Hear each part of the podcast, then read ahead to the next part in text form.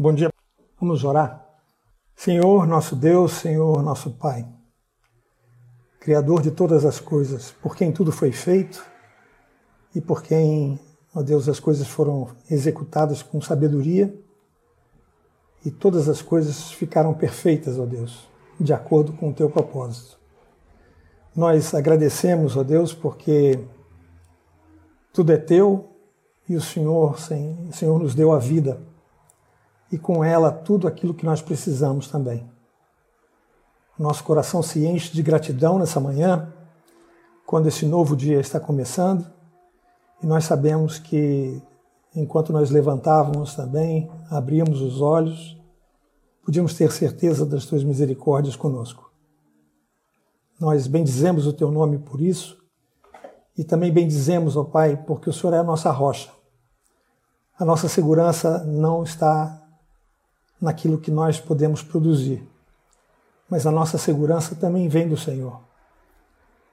Por isso, Senhor, nós te rogamos que o teu Santo Espírito agora, ó Deus, abra o nosso entendimento para que compreendamos a porção da palavra que vamos estudar. Queremos meditar nela, ó Deus, e aprender mais do Senhor. Obrigado pelos irmãos que estão nos assistindo, por aqueles que, é, porventura, irão nos assistir também. Eu te peço pela nossa igreja, eu te peço pela saúde do teu povo. Nós te agradecemos por aqueles que foram curados, ó Deus. Te rogamos por aqueles que ainda estão doentes. Rogamos também por aqueles que estão com dificuldades, ó Deus, financeiras, daqueles que estão de alguma forma atribulados, ó Pai. Que o Senhor assista a essas pessoas, assista esses irmãos com a tua consolação. E abre, ó Deus, agora o nosso entendimento para que a gente entenda a tua palavra e medite nela durante o transcorrer desse dia. Obrigado por tudo, obrigado por aquilo que vamos falar. E eu te peço, ó Deus, que, tua, que as minhas palavras possam refletir aquilo que é o teu pensamento para nós. Em nome de Jesus que nós oramos. Amém. Hoje é dia 31 de julho e esse é o quinto mês que nós iniciamos a transmissão dessas lives, né, que começaram em março. É claro que elas começaram em meados de março, né? Mas com base nisso e com base também que são seis dias por semana que essas lives acontecem, e nós temos duas lives por dia, hoje já já está mais ou menos em cerca de 200 meditações, né? Que já foram feitas. É um número expressivo se a gente contar que é, se nós tivéssemos é, uma, como nós temos uma pregação por, por domingo, nós temos mais de 50 pregações por ano, então 200 meditações, embora não sejam tão grandes como uma pregação, é um número bastante expressivo. E isso me chama atenção, né, porque é, é muito difícil com isso né, que não haja repetição de textos. Né? E eu estou rindo um pouco porque ontem o pastor João Pedro me mencionou na live dele, falando que ele ia abordar um texto que ele soube, nós fazemos uma escala, e pela escala a gente já coloca o texto que a gente vai, já vai meditar. E ele provavelmente viu que eu ia meditar num texto que ele ia abordar também, uma parte dele. E ele acabou me mandando uma mensagem falando que se aquilo iria criar algum impedimento e tal. João Pedro sempre muito cuidadoso, mas eu acho que a maneira dele ser, a maneira dele abordar os textos, sendo diferente da minha, eu acho que eu achava difícil realmente que ele fosse abordar exatamente aquilo que eu vou falar hoje. Mas é, é difícil é, a gente pensar nessas coisas, né? Porque é, há muitas pessoas falando de muitos textos e desde sexta-feira passada, é, passando pelo domingo e depois na terça-feira, quando o irmão Steve falou, eu percebi que todos nós, é, nós três, tanto eu quanto o pastor Marcelo, quanto Steve, tocamos na, no mesmo aspecto da humildade, a importância da humildade para manter a unidade da igreja. Então, é, é, foram três textos diferentes, em três cartas diferentes, que nos leva a concluir que os próprios apóstolos eles davam muita importância à questão da unidade para a vida da igreja. Né? E essa unidade é traduzida pela falta de divisões. E eles sabiam que o orgulho morando no coração do homem natural e também o, nós, como crentes, é, sendo sujeitos ainda ao orgulho, é, isso poderia também trazer um dano para a igreja. A igreja poderia sofrer né, com essas divisões. Né? É, o próprio Senhor Jesus falou acerca do assunto, porque ele sabia também da rivalidade que havia entre os discípulos quando Tiago e João pediram para Jesus para que um ficasse à direita e o outro ficasse à esquerda dele quando viesse o reino de Jesus. Então essa questão de rivalidade, essa questão de competição entre as pessoas, né? É, Jesus sabia que isso era, era importante. Então ele, ele na, na última reunião no cenáculo com seus, com seus discípulos, os apóstolos, ele quis dissolver essas, esses focos de divisão e lavou os pés dos discípulos, dizendo que cada um deveria ser servo um do outro. Né? E também João, é, quando fala na sua primeira carta, ele aborda, muito tempo depois daquele tempo que Jesus se reuniu com os apóstolos na última ceia, ele, ele também fala com, com a igreja de, é, é, com os gnósticos, acerca dos gnósticos da igreja de Éfeso, né? É, aqueles gnósticos estavam promovendo divisão também, porque eles estavam introduzindo falsos ensinos. O orgulho deles criava, é, para eles, né, no entender deles, um, um, entendimento particular daquilo que era o ensino da, das Escrituras e eles queriam então se destacar com tudo aquilo e também com isso provocavam divisões. João assim advertiu aqueles, aqueles, aquela igreja sobre esse perigo também e que a igreja mantivesse uma unidade de pensamento. Uma unidade de pensamento na vida da comunidade, ela tem um papel fundamental para o testemunho coletivo da igreja, no cumprimento da sua é, missão de evangelizar o mundo nós somos olhados, nós somos vistos, uma vez que estamos separados, que os nossos conceitos são diferentes da vida do mundo, nós somos olhados com atenção pelas pessoas de fora, pelas pessoas que não nos conhecem. E essa visão que eles têm, né, essa imagem que eles têm de nós, ela contribui muito para a evangelização delas próprias. Né? Então, é, no livro de Atos dos Apóstolos, isso então é notório. Né? Todos os que creram estavam juntos, diz o texto de Atos 2, 44, e tinham tudo em comum, louvando a Deus e contando com a simpatia de todo o povo. Quer dizer, o povo enxergava aquela comunidade né, e tinha simpatia, ainda que não cresce ela, é, naquilo que ela cria, mas eles tinham é, simpatia pela comunidade. E Jesus e o texto de Lucas então conclui dizendo que enquanto isso acrescentava-lhes o Senhor dia a dia os que iam sendo salvos. Ou seja, aquela empatia que o povo tinha com a comunidade de cristãos, ela criava condições para que eles ouvissem a palavra. E com isso, alguns deles eram, eram salvos. Né? É, quando a gente falou sobre a igreja de Corinto, também, na semana passada, é, Paulo também admoestou aquela igreja, com, é, porque aquela igreja estava sujeita à divisão também. Muitas pessoas pensavam que eles tinham líderes melhores uns que os outros. E esses líderes era Paulo, era Apolo, Cefas ou o próprio Cristo. Né? E aquele pensamento trazia para eles divisão. Ao invés de trazer união, como é, todos eles tendo um mesmo pensamento, que era o próprio pensamento do Senhor Jesus, é, para eles, eles viam algumas diferenças e com, essas, e com isso eles se gabavam de pertencer a um ou pertencer a outro. Né? E foi isso a questão da nossa meditação da semana passada. Né? A gente leu o texto de 1 Coríntios 4, 7, no versículo B, a parte B do versículo, aliás, e o, vers e o versículo diz o seguinte: Que tens tu que não tenhas recebido? Tudo nós recebemos de Deus. O texto continua: E se o recebestes, Por que te vanglorias como se não o tiveras é, recebido? Então, qual é a razão da gente se vangloriar por uma coisa que a gente não produziu, por uma coisa que não veio de nós? Então, o orgulho foi o diagnóstico de Paulo para aquelas divisões todas.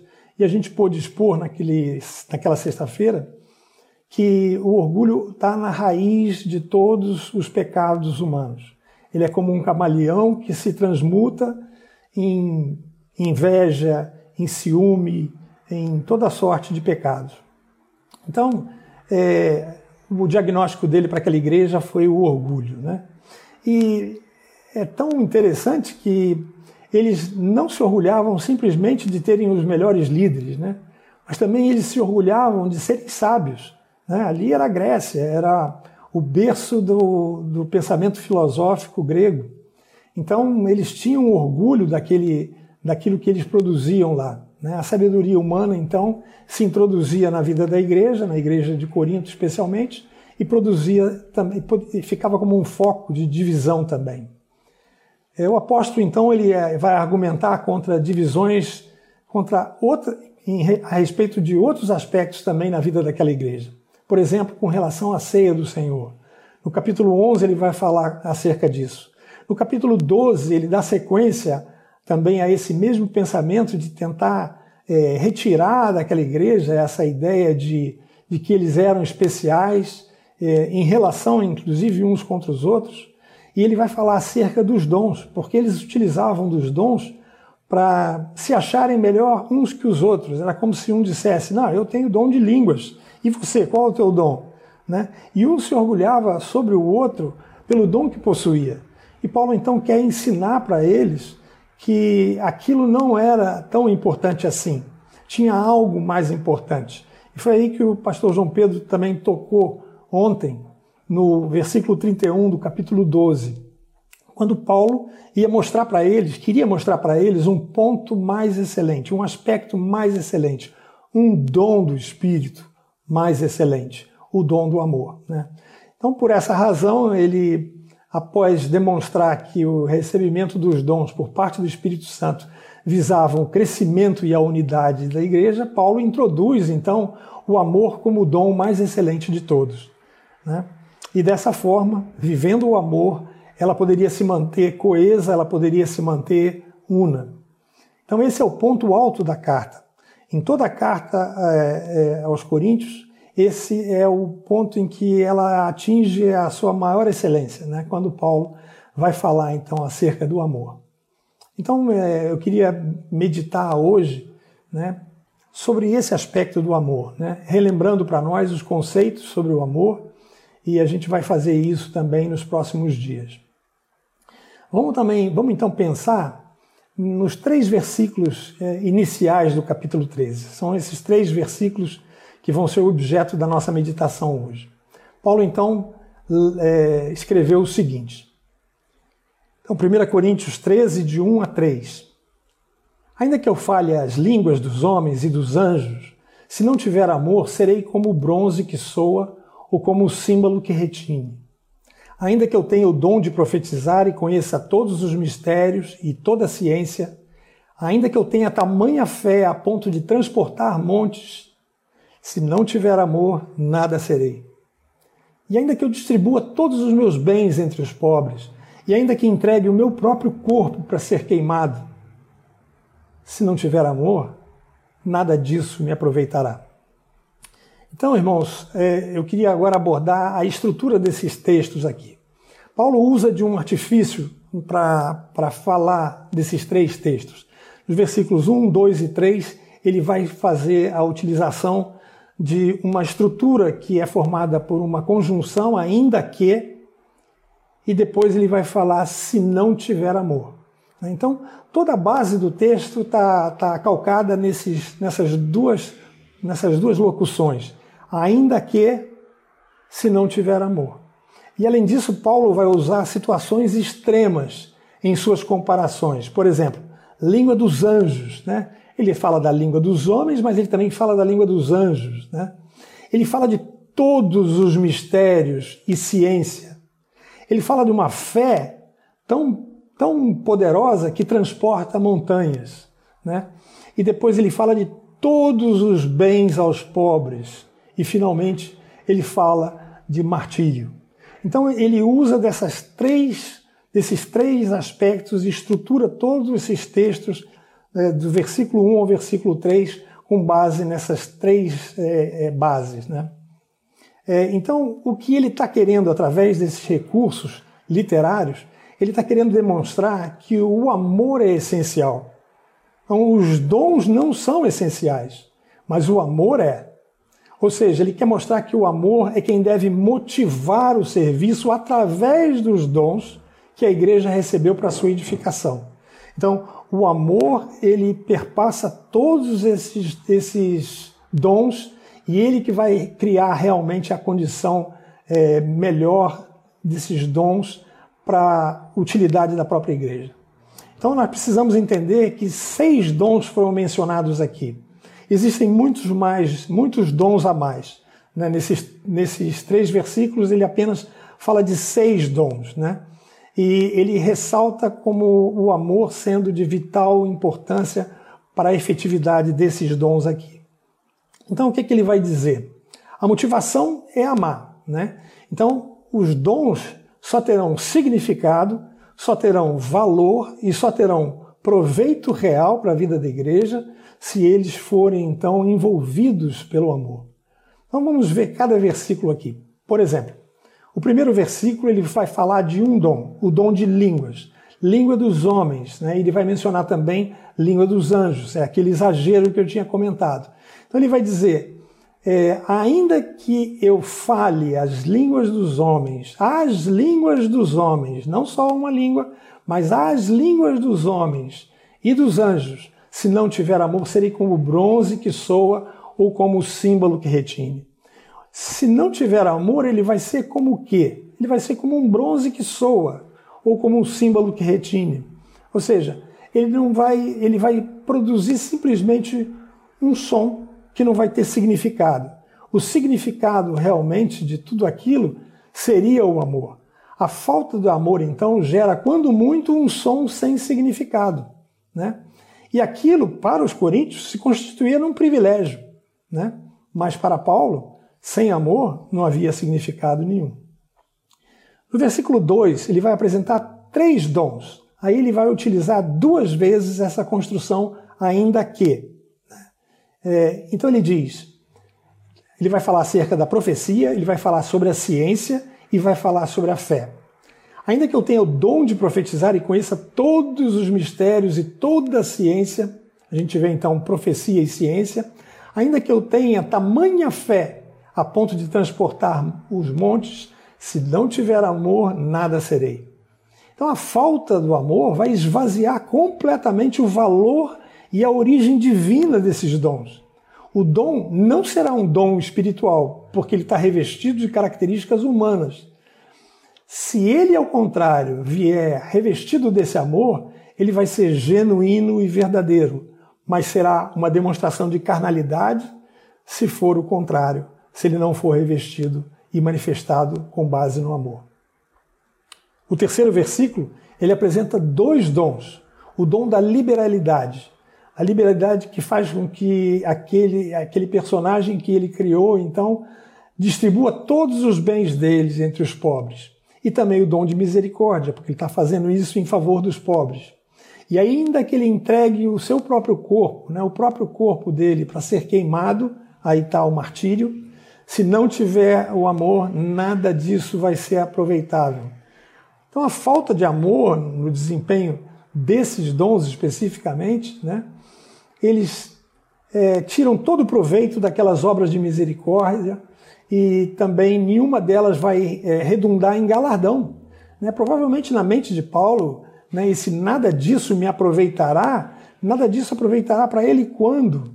Né? A gente pode pensar naquilo que Jesus ensinou em Mateus 6, quando ele fala acerca da esmola, da oração e do jejum. Né? Quando você tiver que dar uma esmola, né, a tua mão direita não deve saber o que a esquerda está fazendo. Ou seja, você deve fazer em secreto, para que o Pai que está nos céus te recompense.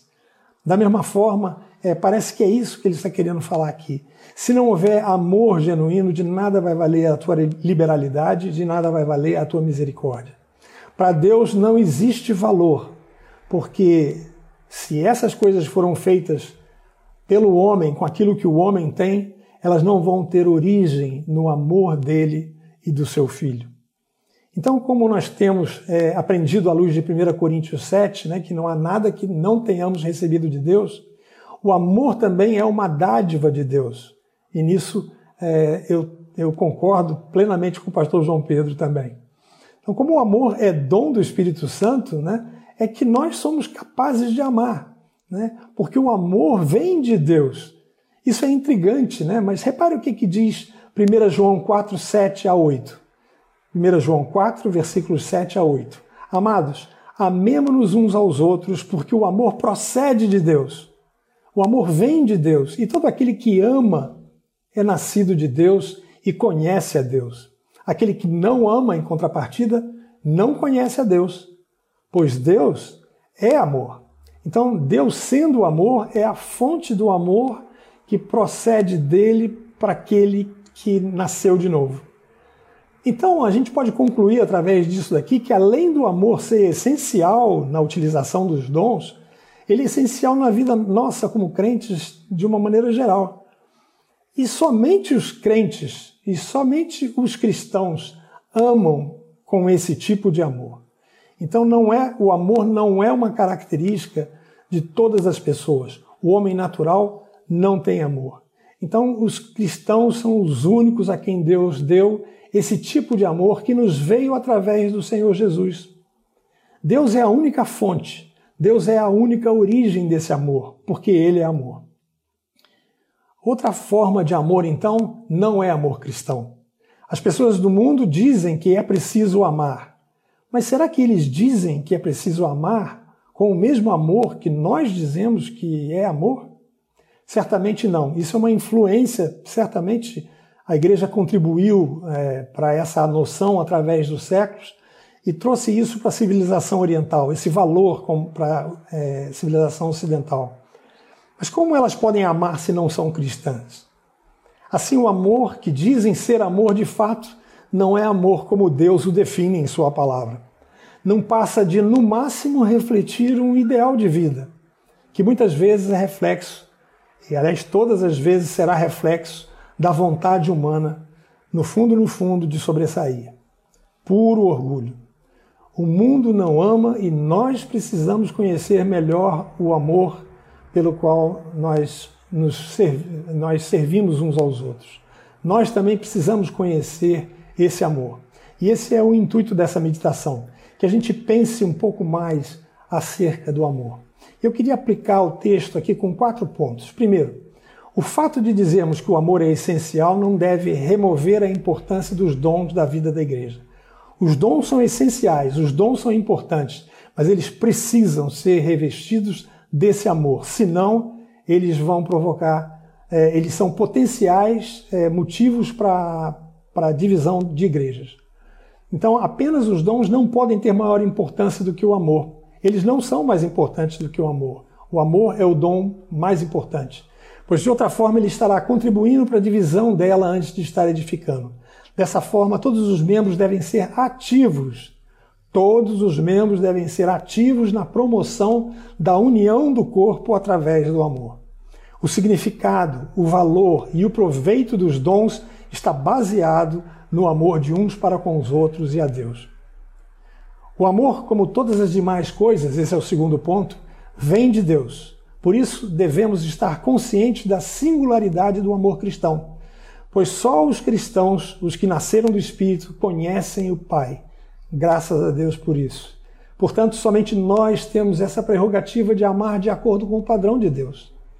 O homem natural não consegue praticar esse tipo de amor. Essa frase é de Martin Lloyd Jones.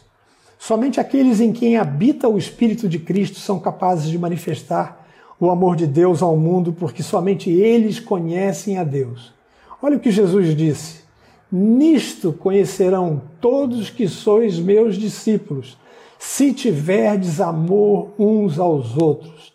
Se o teu desejo, se o nosso desejo é de sermos discípulos de Cristo, como nós temos estudado, então nós devemos mostrar amor uns aos outros. Portanto, a nossa união é vital para o nosso testemunho acerca de Jesus e para os que não o conhecem.